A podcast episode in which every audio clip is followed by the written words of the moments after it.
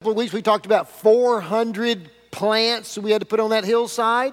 We had about 25 people that came out yesterday, touchdown, two hours. Two hours, 400 bushes planted. If you were here yesterday, part of that crowd, raise your hand. Give the, there's some of these people right, give them right, give, man. These guys were animals. They were just animals. I mean, it was incredible. So thank you so much. Well, take out your message outline this morning, and when you do, I want you to put at the top or on the side one through eight. One through eight. I got a game for you this morning. Got a game for you. So you're going to be guessing something. This game is called Will It Float? Will it float? I'm going to show you eight objects, and then we're going to see if they will float in this tub of water or not. Okay? So one through. So when you get your answer ready, you're just going to put either by number one, yes, no, whatever. That, you know, keep score type of thing. Here we go. All right, here we go. First item. This is a can of chicken noodle soup. Will it float? Will it float? Write down your answer very quickly. Here we go. Oh, no, don't give your answer away. Here we go. Will it float? Ready? Got your answer down? Will it float? No, it won't float. All right. Got a bottle of wood glue. Wood glue. Elmer's wood glue. Yes or no? Will it float? Will it float? Here we go. Here we go. Floats. All right, that one floats. Good. Here we go. All right. Got a pen. Got a pen. Will a fountain pen float? Write down yes or no. Here we go. No, that pen doesn't float. Got another pen. Will this pen float? Yes or no? Yes or no? Write down your answer. Here we go. If you wrote down yes, you should have learned from the first one. It doesn't float. Okay, here we go. This is a can of Star StarKist chunk light tuna in water. It's a fish. Will it float? Will it float? Here we go. No, it does not do that. All right, here we go. Got an egg. Got an egg. Will it float? Yes or no? Write it down. Here we go. Egg. Will it float? Yes or no? No, you didn't ask me if it was hard boiled or not. It doesn't float. No. All right, here we go. This is a can of Italian zesty dressing. Will it float? Here we go. It floats. Yeah, see the head bobbing there? It floats. All right. Don't tell Valerie, but I stole this from our workroom. This is a jar, uh, a little thing of fingertip moisturizer. Will it float? Here we go. Here we go. It floats. All right. Let's see who won. Eight items. Add up your answers. How many missed just one? Look at you guys. Which one did you miss? The first one chicken noodle soup. Chris, which one did you miss? Somebody check his answers. That's not okay. Anybody else just miss one? Who just missed one? Good. What would you, what'd you guys miss over here? The egg? Ah, gotcha. Yeah, okay. Do not tell the third service about that. Okay, here we go on that. Well, what is the purpose behind all of that? Absolutely nothing. David Letterman did it. I thought we could do it too. No, no, there's a reason. There's a reason behind this. Why do we do this? Because, folks, nobody does well in marriage, in their job, in relationships, psychologically, or life in general if you are not buoyant, if you can't float, so to speak. Here's the first fill in the blank on your message outline. You see, in life, everybody gets down. Here's the fill in the blank. Getting down is a part of life. Getting down is a part of life. But staying down is what will kill you. If you meet anybody, if a Christ follower who says, Oh, I never get discouraged, they're not being truthful with you. Because every one of us get discouraged at one time or another. It may not last long, but we all have down moments in our life. Some of you may be right there today. You may be saying, I'm having kind of one of those times right now. Here's the deal if you stay down, if you stay down, your education doesn't matter.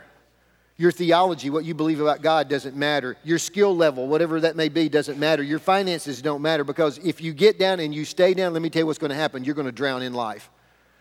You're going to drown in life. The next feeling goes like this The only thing that will keep you from going under is hope. And we're on a series of messages titled The HQ Quotient, the Hope Quotient. We have seen that hope is something that can actually be learned.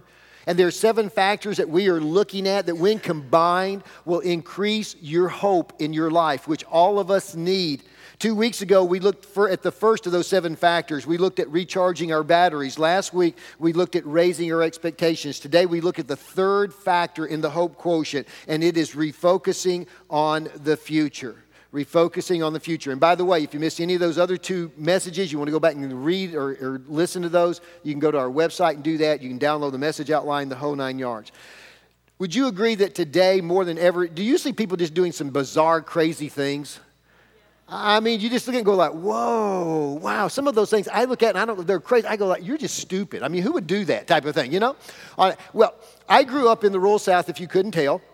And my family had a, a, cabin on a lake. Some of you are laughing now about that. I grew up on a, uh, had a cabin on the lake, and we would had a, had a motorboat and all that kind of stuff. So I learned to ski at a very early age and skied all my life. But there are some people that do this. They ski like this, and this is not something new. These people have been doing this for years.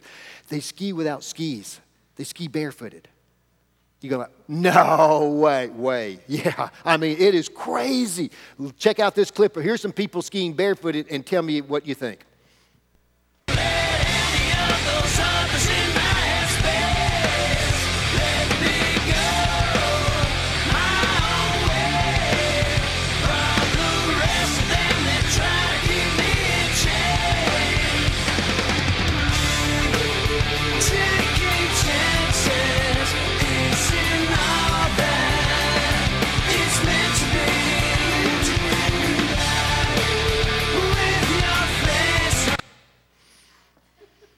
Now, anybody here do that?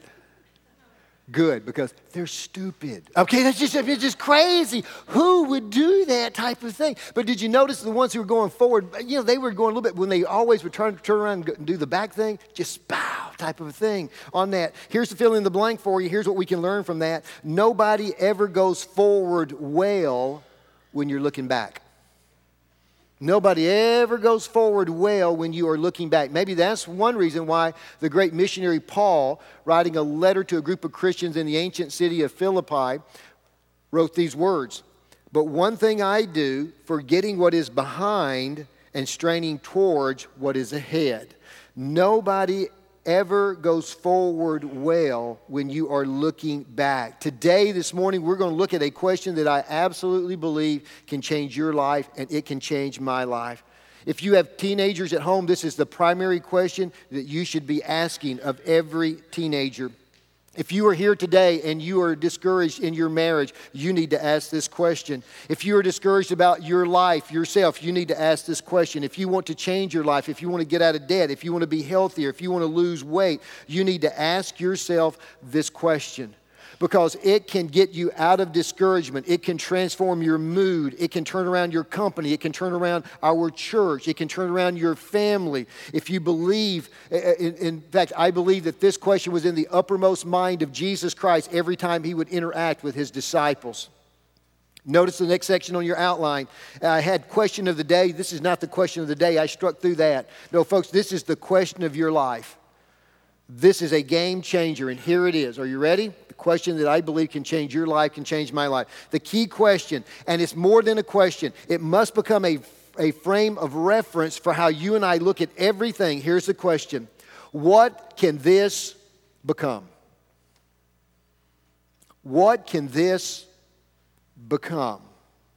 And we learned this from the life of Jesus who looked at some very young, inexperienced men and he made an astounding, astounding statement about them. This is found in Mark chapter 1, verse 17. The Bible is divided into two parts. Old Testament tells the history of the Jewish people, the very beginnings of that type of thing. The New Testament portion tells the story of Jesus and the beginning of the early Christian church. This is found in the New Testament. This is something that Jesus said, recorded by Mark. And Jesus said to them, to these young, these 12 guys he was calling to be with him. We refer to them as the 12 disciples. Here's what he said Follow me, and I will make you become fishers of men. Follow me, and I will make you become fishers of men. I want you to circle that word become, it is the key word. None of the 12 disciples that Jesus chose were first round draft picks, folks. They were far, far from it. They were a mess. Peter always had his, stuck his foot in his mouth. Thomas, every plan that came along, he met it with, I doubt it, type of a deal on that. James and his brother John, two of the you know, real close disciples, they were, their nicknames were sons of thunder. Just imagine what that might refer to. I have no idea. Matthew was a selfish tax collector. As a group, the disciples were always arguing about who's going to be the greatest, who's going to be number one in the pecking order type of a thing. So, what on earth made Jesus so effective? What on earth made Jesus the most single magnetic leader in the history of our world? Why could he liberate people from their past and free them to become something they never, ever in their wildest minds ever dreamed of? Here it is. Look at what Jesus did. Jesus was not focused on what people were like, he was focused on what they could become. He was not focused on what they were like, he was focused on what they could become. If you're a parent of a teenager right now, if you focus on what your teenager is like right now, you may be discouraged. Because maybe there's things that you see in their lives, you say, I, I, this needs to change. you need to focus on what they can become. And if you and I can do that, anything suddenly becomes possible. If you're focusing right now on your marriage, what it is right now, there's a strong chance you could be discouraged. You need to focus on what could it become. If you're frustrated in your own spiritual life, your own walk with Jesus, if you're just focusing on what it is now, you can be discouraged. But if you begin to focus on what it can be, it can be a game changer. That principle just is true across the board. You see, everything changes when you and I ask the question, what can it become? Not just looking at the way things are now, but what can it become?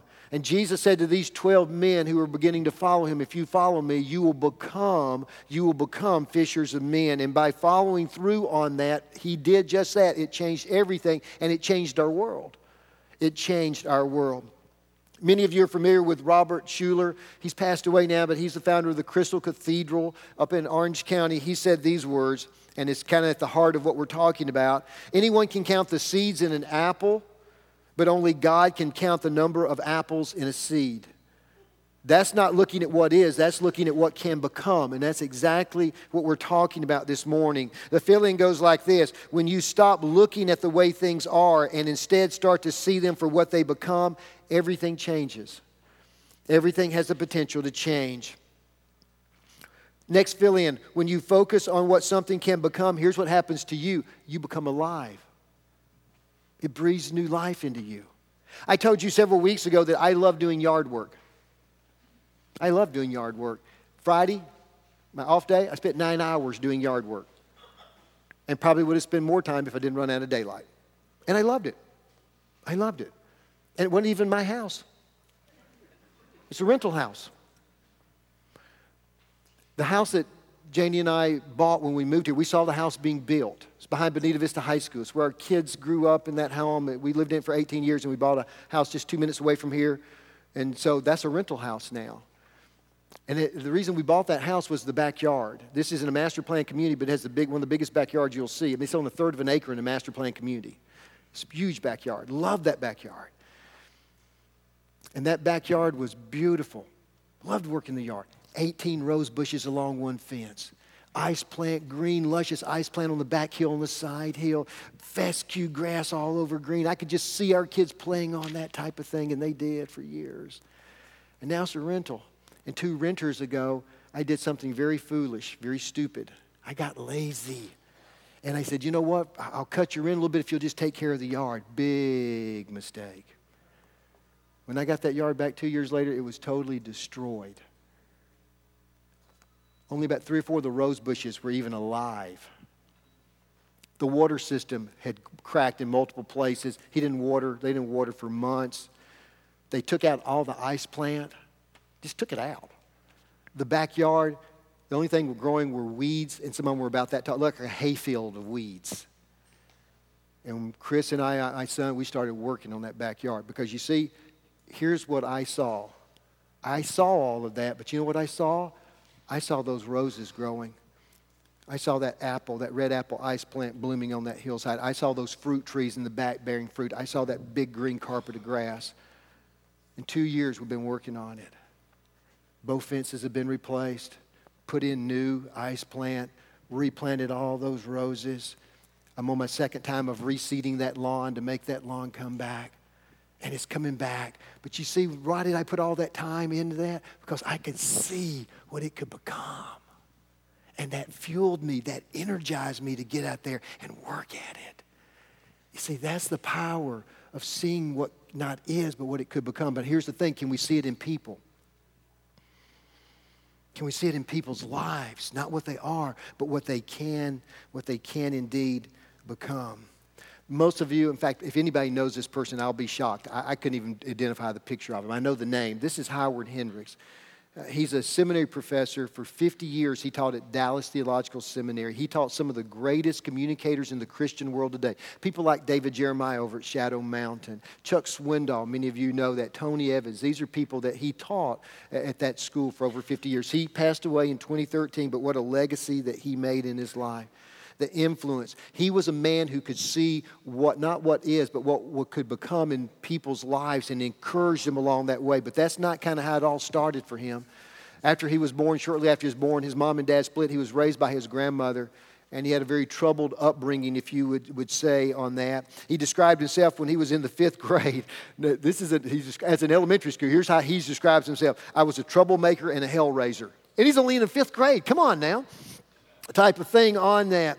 His fifth grade teacher once, this is true. Now, teachers, don't you wish you could do this today? Don't answer that question. She literally tied him to a chair, taped his mouth shut. That's old school right there. She predicted, she called him, she said he was the worst behaved child in the entire school, and she predicted that he would wind up in prison along with four of his classmates three of the four actually made it, all right? Howard Hendricks wasn't one of them on that. When the next school year began, sixth grade began, his sixth grade teacher, a lady by the name of Miss Noe, she was going down the roster roll and she was reading each student's name. And she got to his name and she read his name out loud. And she looked up at him and looked at him, and he was just sitting there with his defiant look, with his arms just crossed, just like, Bring it on, teach, bring it on. I'm ready for another year. And then she said this I've heard a lot about you. yeah, yeah, you have. And I don't believe a word of it.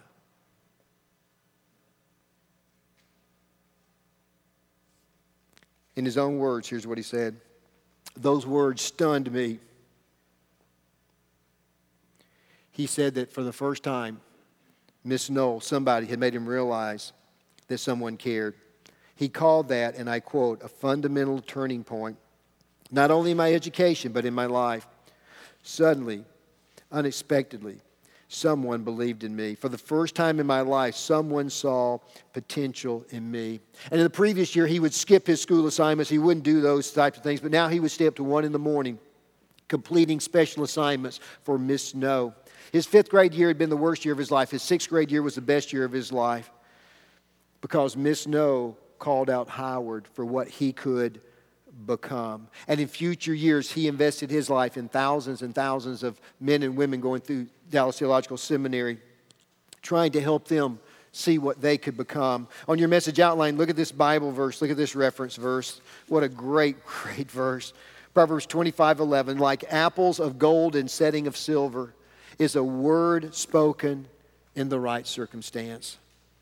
A word spoken in the right circumstances. Do you realize that the words you and I use define people? It helps define people.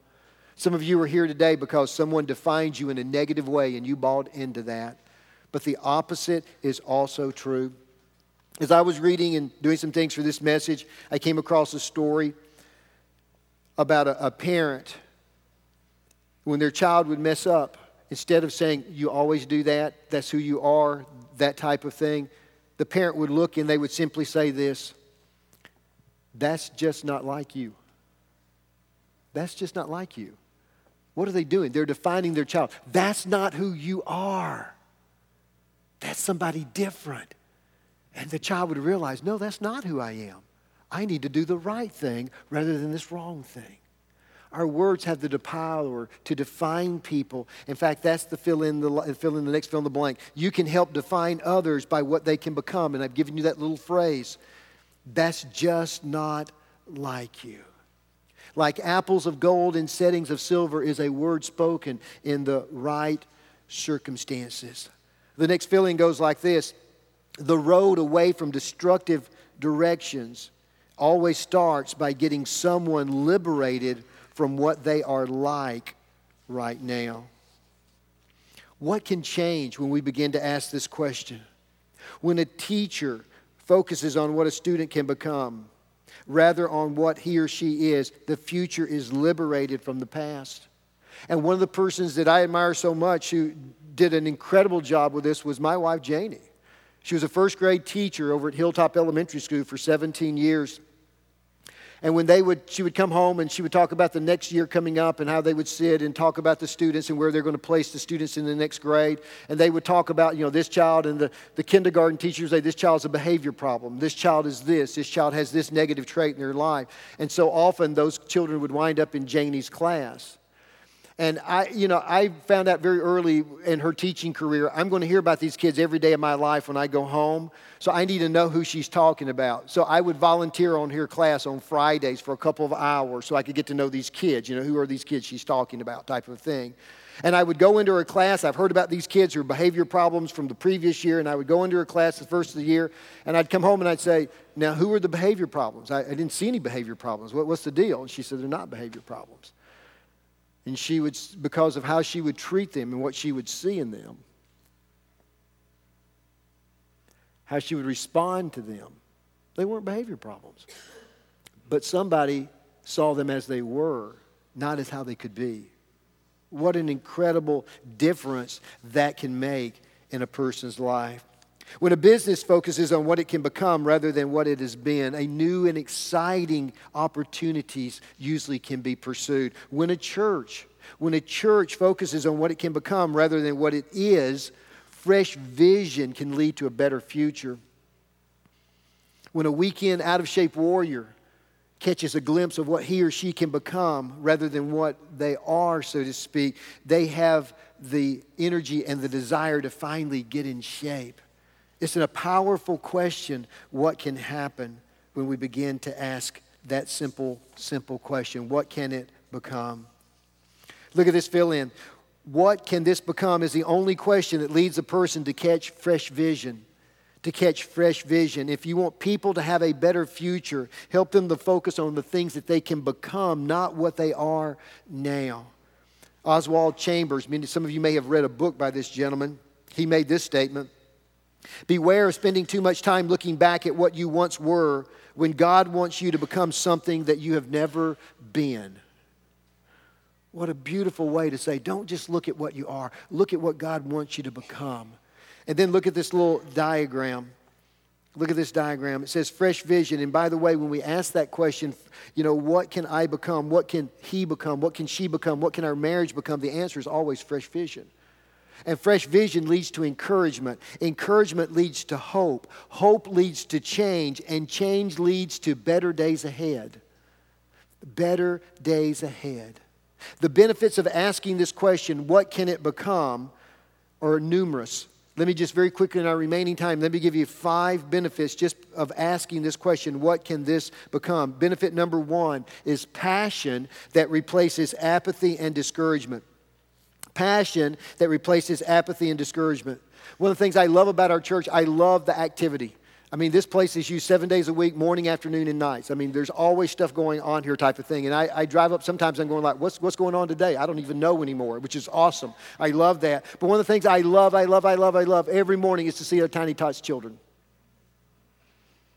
to see those little children walking out to the playground, holding each other's hands. It's like an elephant train. You know, they just walk. I mean, you just, just makes your day go better to see our little tiny tots kids. And sometimes they'll do their, their little devotions, and, and every once in a while I get to go in and speak to the children. And if you ask them a question, if I went and asked the tiny tots, I said, How many of you in here can sing? How many would raise their hands? Every one of them. I can sing. If I ask, you know, I said, Well, what can you sing? What would they say? Well, everything. What if you don't know the words? I'll just make them up. I mean, you know, just how you can do that. If I ask you their little tiny tots, how many of you can draw? Everyone would do what? They can raise their hands. Ask that same group of children 25 years later, how many of you can sing? One, two, maybe? How many of you can draw? One or two? What happened to stomp out that God given spark? What happened?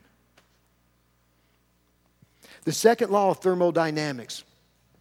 Aren't you impressed that we would talk about the second law of thermodynamics in church? I mean, this, wow. I mean, we just took it up a notch here. The second law of thermodynamics states that there's a natural tendency of any isolated system to degenerate into a more disordered state. One of our engineers walking out today said, You know, Pastor Russ, that's the law of atrophy. I said, Brother, I'm all over that. I know because that was the point. Look what happens. You ever go to Boston and you walk that Freedom Trail? and you go by some of the cemeteries of some of the men and women who are the founding fathers of our country, you see their tombstones. But some of the tombstones, because they've just been sitting there out in the, in the open, you can't read the dates anymore because the elements have just caused it to deteriorate over time. It's just sitting there. The same thing can happen in a marriage. Seven years ago, they got married. They were on fire. Now they're just waiting for the last few sparks to go out new Christian enters into relationship with Jesus, they're just passionate about that relationship. Three years later, you don't even know if they're at church anymore. Same thing can happen to a church. They start with passion and momentum. It's so easy just to drift into apathy. Newton's first law of motion I'm, this is getting impressive right now. Newton's first law of motion, here it is an object at rest stays at rest, and an object in motion stays in motion with the same speed and in the same direction unless it's acted upon by an unbalanced force. Here's what I want you to get we got to get motion. We got to get motion. Don't stay still. You got to get motion. And passion creates motion, it creates improvement. You say, I need to get moving. Yeah. How do I do that? You start by asking the question, what can this become? What can this relationship become? What can my job become? What can this person become? That begins to create passion and motion and improvement in our lives. Look at the feeling. All of us need individuals in our lives who believe that we can become far more than we ourselves think is possible. If I ask you to think back as you were growing up, maybe it was a teacher and somebody walking out today stopped me and told me about one of their college professors, about what one of their college professors said to them. And she still remembers it today, and it, and it, really influenced her life. I guarantee you, every one of us can stop and think of something. Maybe it was a coach, maybe it was your parent, but somebody who said something. They saw something in you beyond just what you were, what you could become, and it really has stayed with you all that time. Boy, there was a man whose story is found in the New Testament portion of the Bible. He definitely, he definitely, he needed a new passion in life. His name was Paul. This was a Jewish man, a Hebrew man. He was educated in the, the very best education you could get in that day and time. In our day, we'd say he went to Harvard or Stanford type of a deal. He was a, a, a Jew who lived about the same time of Jesus.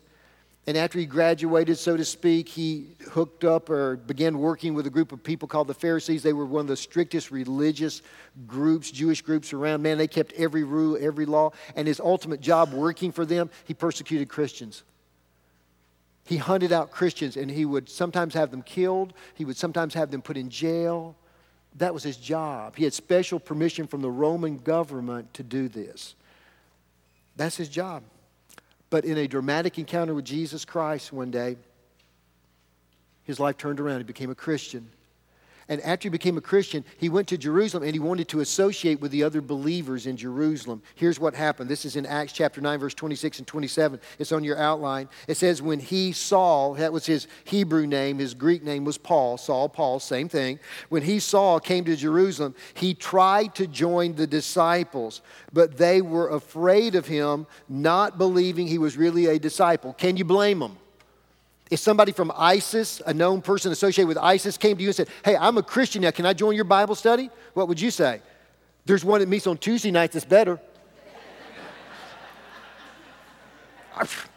hey, I mean, I would be skeptical too, type of a thing. And so they were going like, no, no, no. But one person, one person back in that day and time saw something in Paul, not of who he was, but who he could be. His name was Barnabas. And here's what happened. But Barnabas took him and he brought him to the apostles. He told them how Saul on his journey had seen the Lord and that the Lord had spoken to him. That's when he kind of made this, this change in his life, how he encountered Jesus. And then how in Damascus he had preached fearlessly in the name of Jesus. So Saul stayed with them because one person saw what he could become and what God was doing in his life. I want to tell you something. I'm so glad he did because if that had not happened and Paul maybe went a different route, about half of the New Testament wouldn't be there anymore because he wrote it. The churches that he started all throughout the Mediterranean world and sharing the good news of Jesus with people who were not Jewish, with non Jews, that wouldn't be there if it wasn't for Barnabas implementing this principle. Here's benefit number two you can experience great comebacks when you ask this question what can this become? You can experience great comebacks if you would. Every great comeback in history begins with fresh vision. Every great comeback in history begins or began with great vision. And what I want you to understand this morning, it's not where you start. It's really not even where you are now. It is what you can become. It's what you can become. Let me give you some examples from the Bible of biblical com- comebacks. Some of you will be familiar, these names will be familiar with some of you. It, it, the name Jonah, Jonah and the whale guy type of deal. Jonah started out running away from God, but he Im- wound up influencing a whole metropolitan area. Moses, most of us have heard Moses, the Ten Commandments. Moses did nothing significant in the first two thirds of his life. That gives encouragement for some people right there. He did nothing the first two thirds of his life. And then he ended up delivering two million people out of slavery. Wow, pretty cool. A man named Jacob, he's the guy who started out as a liar and a cheater. He wound up becoming a leader. John Mark, a guy we read, remember Mark, one of the guys who wrote about the life story of Jesus? He started out as a quitter. He left in the middle of a missionary journey, just went back home. But he wound up being used of God to write one of the four stories of the life of Jesus. Peter started out as an arrogant loudmouth who threw Jesus under the bus when it came pressure time. But he wound up being a great leader of the Christian church. Great comeback stories always begin with a fresh vision. It's not where you start. In Acts chapter 8, verse 1 through 3, here's where we see Paul, of all people, he needed a, a comeback in life, so to speak, from where he was. And it says this, and Saul approved of their killing him. This is referring to Stephen, the first Christian martyr. Paul was there. He was stoned to death for his faith in Jesus Christ. And Saul approved of their killing him. And on that day, a great persecution broke out against the church in Jerusalem, and all except the apostles were scattered throughout Judea and Samaria. Godly men buried Stephen, that was who was, crucif- uh, who was uh, martyred, and they mourned deeply for him. But notice this about Saul Saul began to what? Uh, the church? Destroy. That was his job, that was his passion at that time in his life. He began to destroy the church. Going from house to house, he dragged off both men and women and put them in prison. But asking the question, not what is, but what can I become? A comeback can occur, and one certainly occurred in Paul's life. Benefit number three grace frees you. It frees you, and then future vision fuels you. Grace is simply that God has done something for you and me that we couldn't deserve, something that we don't deserve, we can't earn, and that is by giving Jesus Christ, who ultimately gave his life on a cross and died so that we could have a relationship with God because He dealt with our sins because we couldn't do that. Ephesians 2 8 and 9. This is on your outline, it's on the screen. I want us to read this verse together. I believe not understanding what this verse teaches is the number one reason why many people never come to faith in Jesus Christ. Let's read it out loud together. For it is by God's grace that you have been saved through faith. It is not the result of your own efforts, but God's gift so that no one can boast about it. You know what I run into people all the time? They're trying to earn their way to God. They're trying to earn their way to God. You can't do that because you'd have to be perfect. And you're not, and I'm not, and we can't do that. It's through what Jesus did for us, through a grace and accepting that gift that He's given to us that we have a relationship with God. So it is grace that frees us. But notice this it is future vision that fuels us. Future vision that fuels us. So the fill in the blank goes like this Grace frees us from the chains of our past. It frees us from the change of our past, but vision fuels us to reach something better out ahead something better out of head. Romans 8 1, this is a verse we've looked at in this series already. It says, There is no condemnation for those who are in union with Christ Jesus. If you're in a relationship with Jesus, there should not be massive amounts of guilt in your life. He came to take that away from you. And then notice what the wisdom writer in Proverbs 29 18 says, Where there is no vision, the people what? No vision of a better day ahead, no vision of what something can become. The people perish. Grace frees us, but vision, future vision, fuels you. And then notice this fill in the blank. Some people get freed, but they're not fueled. In other words, they have hurts and, and disappointments in their life. They're able to work through those, but then the remainder of their life, they just kind of meander through life and they're really not excited about anything. On the other hand, there are others who are fueled, but they are not freed. These are people who have strong desires, strong passions, to, and they see them begin to take shape, but then something in the past begins to hold them back and, and anchor them in place. When someone finally focuses on what they become, they're suddenly free. And, and all of a sudden, hope replaces guilt. Encouragement overpowers disencouragement, and with the chains off, they can be dreaming about a better future ahead, a future they can actually start building upon. And so I guess I say that to say this to you. Look at this fill in the blank. Don't be afraid to try new things. Don't be afraid to fail. Don't be afraid to put feet on your prayers. I don't know where I heard this, but I love it and I say it quite often. I'd rather try something and fail than do nothing and succeed.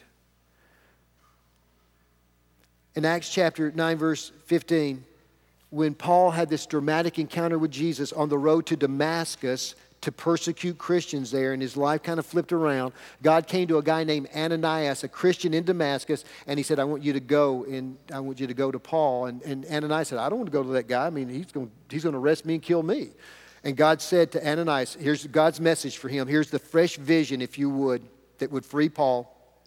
Go, for Saul is my chosen instrument to take my message to the Gentiles and to kings as well as to the people of Israel. God gave and had a plan. He had a vision for his life. That his grace freed him, and a vision fueled Paul for the rest of his life. Benefit number four when you ask the question, What can this become? you are set free to dream.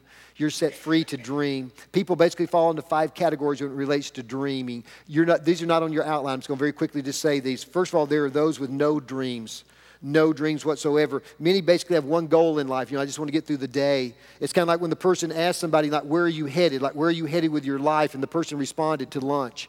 You know, that's kind of where they just, you know, just let me make it through the day. That was their dream. There are those who have a low dream no real challenges in their life. They usually wind up settling for next to nothing, so to speak, or they're very selfish. My goal is to make a lot of money and retire. There are those with the wrong dream. Many, many people have tremendous talent and ability and potential, and they give that first class allegiance to second class causes. What's really the outcome of what you're giving your life to? And then there are those with a vague dream, those who just kind of look at this idea of a dream as kind of a misty thing, it's not really well defined type of a thing, it's not in sharp focus. It's got to be in sharp focus for you to really move on it. Did you know by the ripe old age of 12, Jesus knew what his purpose in life was?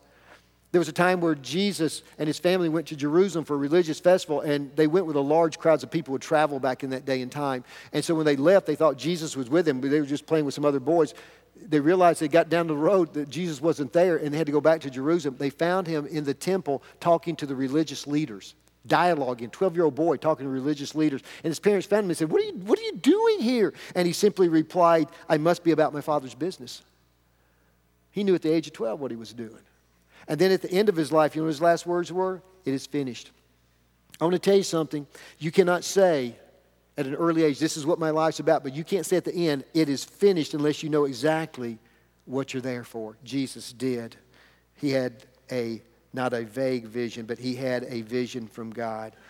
Then the last one is this this is a fill in the blank. Those with God's dream those with God's dream. God has inspired you. God has put something on your heart. Maybe you've read scripture and got burdened about something. Maybe it's just the Spirit of God working in you, and there are other believers in your life that are pointing and saying, hey, that's you, you need to go for it. How do, you, how do you know that your dream's from God? Let me give you these three quick checkpoints. First of all, is the dream God honoring? Is the dream God honoring? Second of all, will this dream change lives and influence people? Will it change lives and influence people? And then, number three, does this dream resonate with godly, visionary people? An interesting story in Paul's life that they had tried to carry the good news of Jesus into one certain reason, region in the Mediterranean world, and they kept running into these roadblocks. It just wasn't happening. And then it tells us in Acts 16, it says, That night Paul had a vision a man from Macedonia in northern Greece was standing there pleading with him, Come over to Macedonia and help us. So we decided to leave Macedonia at once, having concluded that God was calling us to preach the good news there. when you're set free to dream, God will work in and through your life. And then benefit number five is this when I ask the question, what can this become? It produces forward momentum that stabilizes and energizes. It stabilizes and it energizes. You see, asking this, what things can become, it gives you two things it gives you hope and it gives you a future, which is over and over again what God says He has for us in our lives. Jeremiah chapter 29, verse 11, God says this For I know the plans that I have for you, declares the Lord plans to prosper you, not to harm you, plans to give you hope and a future.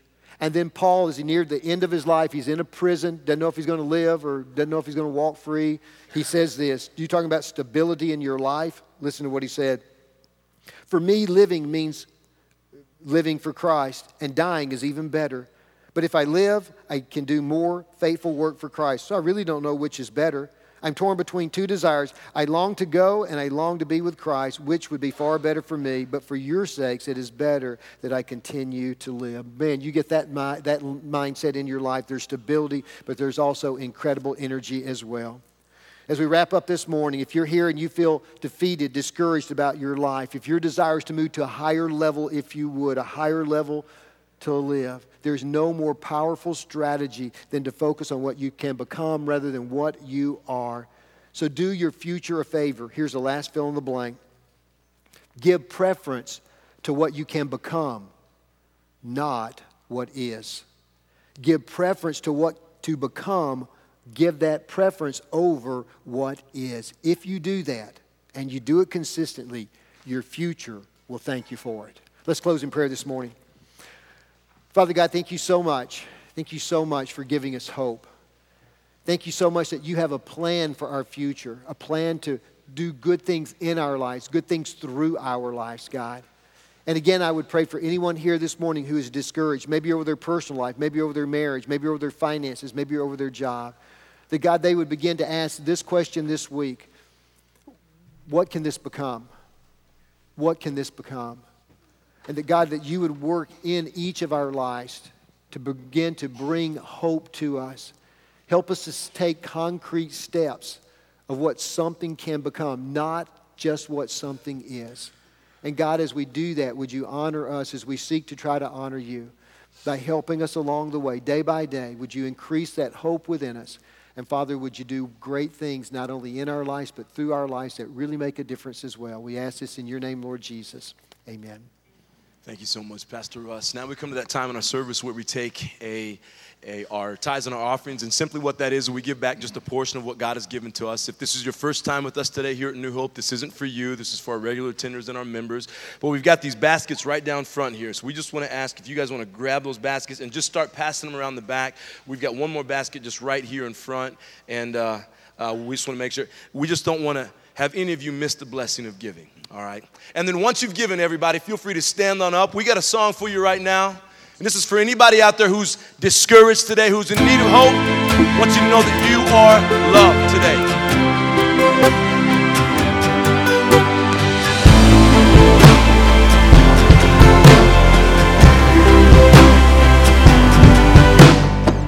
Head full of questions. How can you measure up to deserve affection? To ever be enough for this existence? When did it get so hard? Your heart is beating, alive and breathing, and there's a reason why. You are essential, not accidental, and you should realize you are beloved. I want you to know you are beloved Let it sink into your soul. Oh, forget the lies you've heard. Rise above the hurt and listen to these words. You are beloved.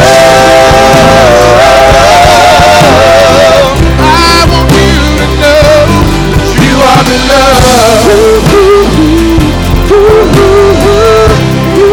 are beloved. Sometimes a heart can feel like a heavy weight it pulls you under and you just fall away. Is anybody gonna hear you call?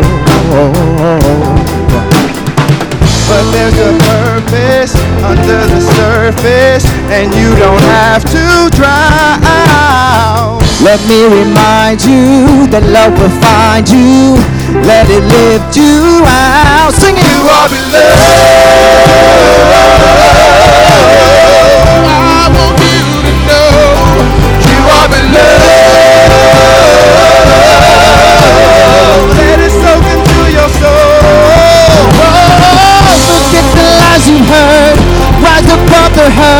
and listen to these words. You are beloved.